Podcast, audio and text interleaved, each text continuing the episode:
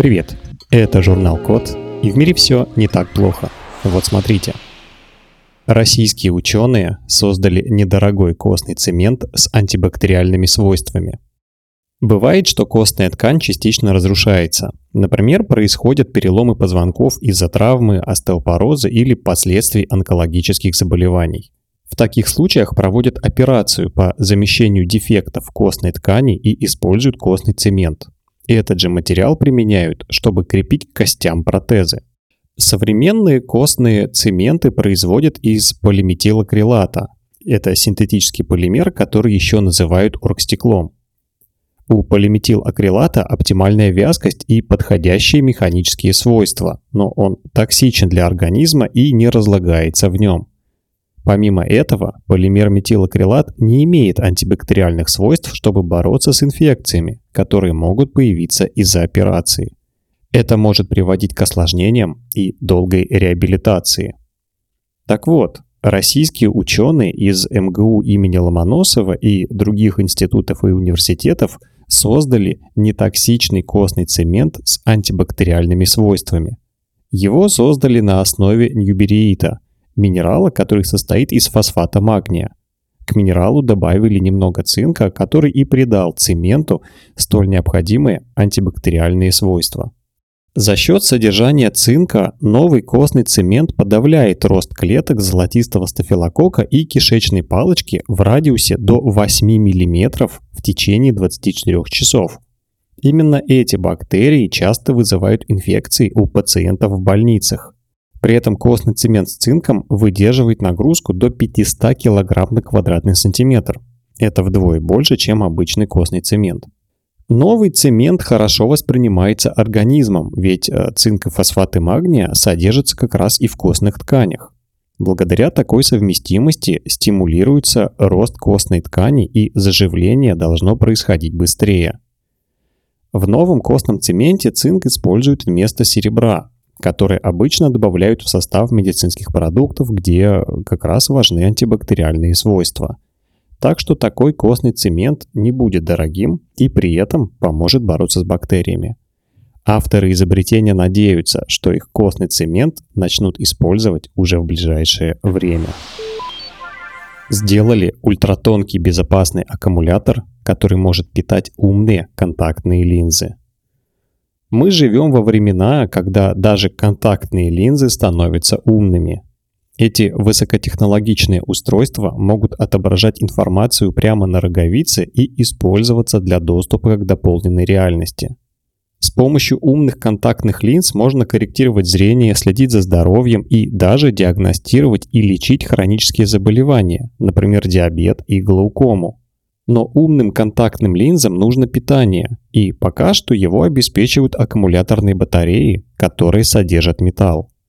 Помимо того, что это неудобно, такие аккумуляторы опасны для пользователя. Так вот, исследователи Наньянского технологического университета в Сингапуре придумали гибкий аккумулятор из биосовместимых материалов толщиной с роговизу человеческого глаза. Такой аккумулятор не содержит проводов и токсичных тяжелых металлов, а вместо этого состоит из воды с покрытием на основе глюкозы. Глюкоза в покрытии аккумулятора реагирует с ионами натрия и хлорида в солевом растворе, а вода служит проводом или схемой для выработки электроэнергии. Аккумулятор также можно заряжать традиционным способом от внешнего источника питания – Помимо этого, аккумулятор может подзаряжаться от человеческих слез, так как в них есть ионы натрия и калия, хоть и довольно в низкой концентрации. Аккумулятор проверили в имитирующем слезу растворе и пришли к выводу, что за счет слезного питания срок службы батареи продлевается на час за каждый 12-часовой период использования. Новый аккумулятор безопасен, его легко перезаряжать, а контактную линзу с ним можно погружать в физиологический раствор, то есть работать с ней как с обычной контактной линзой. Поскольку аккумулятор не содержит металлические электроды, его можно использовать для дальнейшего развития умных контактных линз. Например, таких, которые будут записывать и передавать в хранилище все, что видит и слышит пользователь. Как мы видим, будущее наступает уже скоро. Изобрели способ делать бетон прочнее с помощью кофейной гущи. Ежегодно во всем мире производится 10 миллиардов килограммов отходов молотого кофе. Большую их часть выбрасывают на свалки, где эти отходы выделяют много парниковых газов, включая метан и углекислый газ. Это влияет на климат так же, как выбросы газов от производства и другой деятельности людей. Так вот, исследователи Мельбурнского Королевского технологического института в Австралии придумали такое решение – использовать отработанный кофе для укрепления бетона. Для этого отходы кофейной гущи подвергают пиролизу, высушивают без кислорода при температуре 350 градусов. В результате гуща превращается в биоуголь, и им можно заменить часть песка, который обычно используется для приготовления бетона. При этом бетон с кофейным биоуглем получается на 30% прочнее, чем обычный. Новый способ применения использованной кофейной гущи решает даже не одну, а две проблемы. Во-первых, используя кофе повторно, можно сократить количество органических отходов. А во-вторых, заменяя кофейным биоуглем песок, можно сократить добычу этого природного сырья. Строительные проекты по всему миру ежегодно используют до 50 миллиардов тонн природного песка. Обычно его добывают из берегов и русел рек, меняя таким образом окружающую среду и влияя на экосистему. Разработали металлическую решетку, которая собирает и очищает воду из тумана. На планете есть регионы, где редко идут дожди и мало пресных водоемов. Зато часто бывает туманно, например, в Перу, Боливии и Чили. Чтобы собрать воду для питания и бытовых нужд, местные жители вешают сети, которые ловят капли воды. Капли стекают по сетке и потом собираются в резервуар. Для многих людей этот способ работает уже давно, но по мере все большего загрязнения атмосферы он становится все менее эффективным. Из-за крупных городов воздух настолько загрязняется, что вода в тумане может содержать опасные вещества и становится недостаточно чистой, чтобы ее можно было пить или использовать для приготовления еды. Так вот, исследователи швейцарской высшей технической школы Цюриха в Швейцарии изобрели металлическую решетку, которая собирает воду из тумана и одновременно очищает ее. Мелкоячеистая решетка из металлической проволоки покрыта смесью полимеров и диоксида титана. За счет полимерного покрытия капли воды быстрее стекают в сетки, раньше, чем их унесет ветер. А диоксид титана очищает капли, разрушая молекулы органических загрязнителей в ней. В итоге собранная вода становится безопасной. Решетка не требует энергии, хотя для восстановления катализатора из диоксида титана нужны небольшие регулярные дозы ультрафиолета. Но для этого достаточно, чтобы решетка хотя бы полчаса находилась на солнечном свету. Устройство проверили в лаборатории и одновременно на небольшом экспериментальном заводе в Цюрихе. С помощью решетки удалось собрать 8% влаги и разрушить 94% органических соединений, добавленных в воду специально, из которой был сделан искусственный туман. Среди загрязнителей были очень мелкие капли дизельного топлива и гормонально активные вещества. В итоге с помощью такой решетки жители засушливых районов сильно загрязненной атмосферой смогут безопасно собирать воду и пользоваться ей. Технологию также можно применять, чтобы восстанавливать воду, которая используется в градирнях электростанций.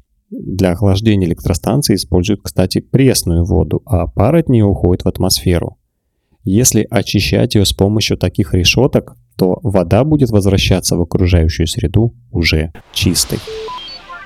Изобрели метод геолокации, который основан на поляризации небесного света – Люди настолько привыкли полагаться на технологии, что почти разучились ориентироваться в пространстве самостоятельно. Это удобно, но не всегда надежно. Например, глобальная навигационная система GPS может не работать, если есть помехи или подмена координат. Более традиционная навигация с помощью компаса тоже уязвима к помехам, но уже магнитным а ориентирование по звездам и вовсе доступно только отдельным людям, да и то лишь в ясную ночь и вдали от городов с ярким освещением. Так вот, исследователи университета Экс-Марсель во Франции придумали новый метод геолокации, который основан на поляризации небесного света. Эффект поляризации состоит в том, что в атмосфере солнечный свет рассеивается на мелкие частицы, но при этом часть из них кажется лучами с конкретным направлением. Многие животные ориентируются по картине поляризации неба, например, муравьи и перелетные птицы. Ученые с помощью полариметрической камеры измеряют степень поляризации небесного света. Такая камера фиксирует разницу в углах рассеянного света, который отражается от объектов. В итоге, по полученным изображениям неба специальный алгоритм устанавливает, где находится Северный полюс и точно определяет широту и направление. Для надежности ученые сравнили изображения неба, которые были сделаны в разные моменты с интервалом в 30-60 минут. Проверка показала, что специальный алгоритм учитывает разные характеристики поляризации и определяет местоположение с достаточной точностью. При этом не требуются большие вычислительные ресурсы и пакет обработки изображений минимален. Авторы исследования намерены продолжать работу, в частности, они хотят уделить особое внимание фильтрации изображений, чтобы разные источники визуального шума меньше влияли на результат работы алгоритма. И хотя точность нового метода пока не позволяет его использовать в реальных приложениях геолокации, в будущем исследователи планируют его доработать. На этом все. Спасибо за внимание. Заходите на сайт thecode.media и подписывайтесь на нас в социальных сетях. С вами был Михаил Полянин.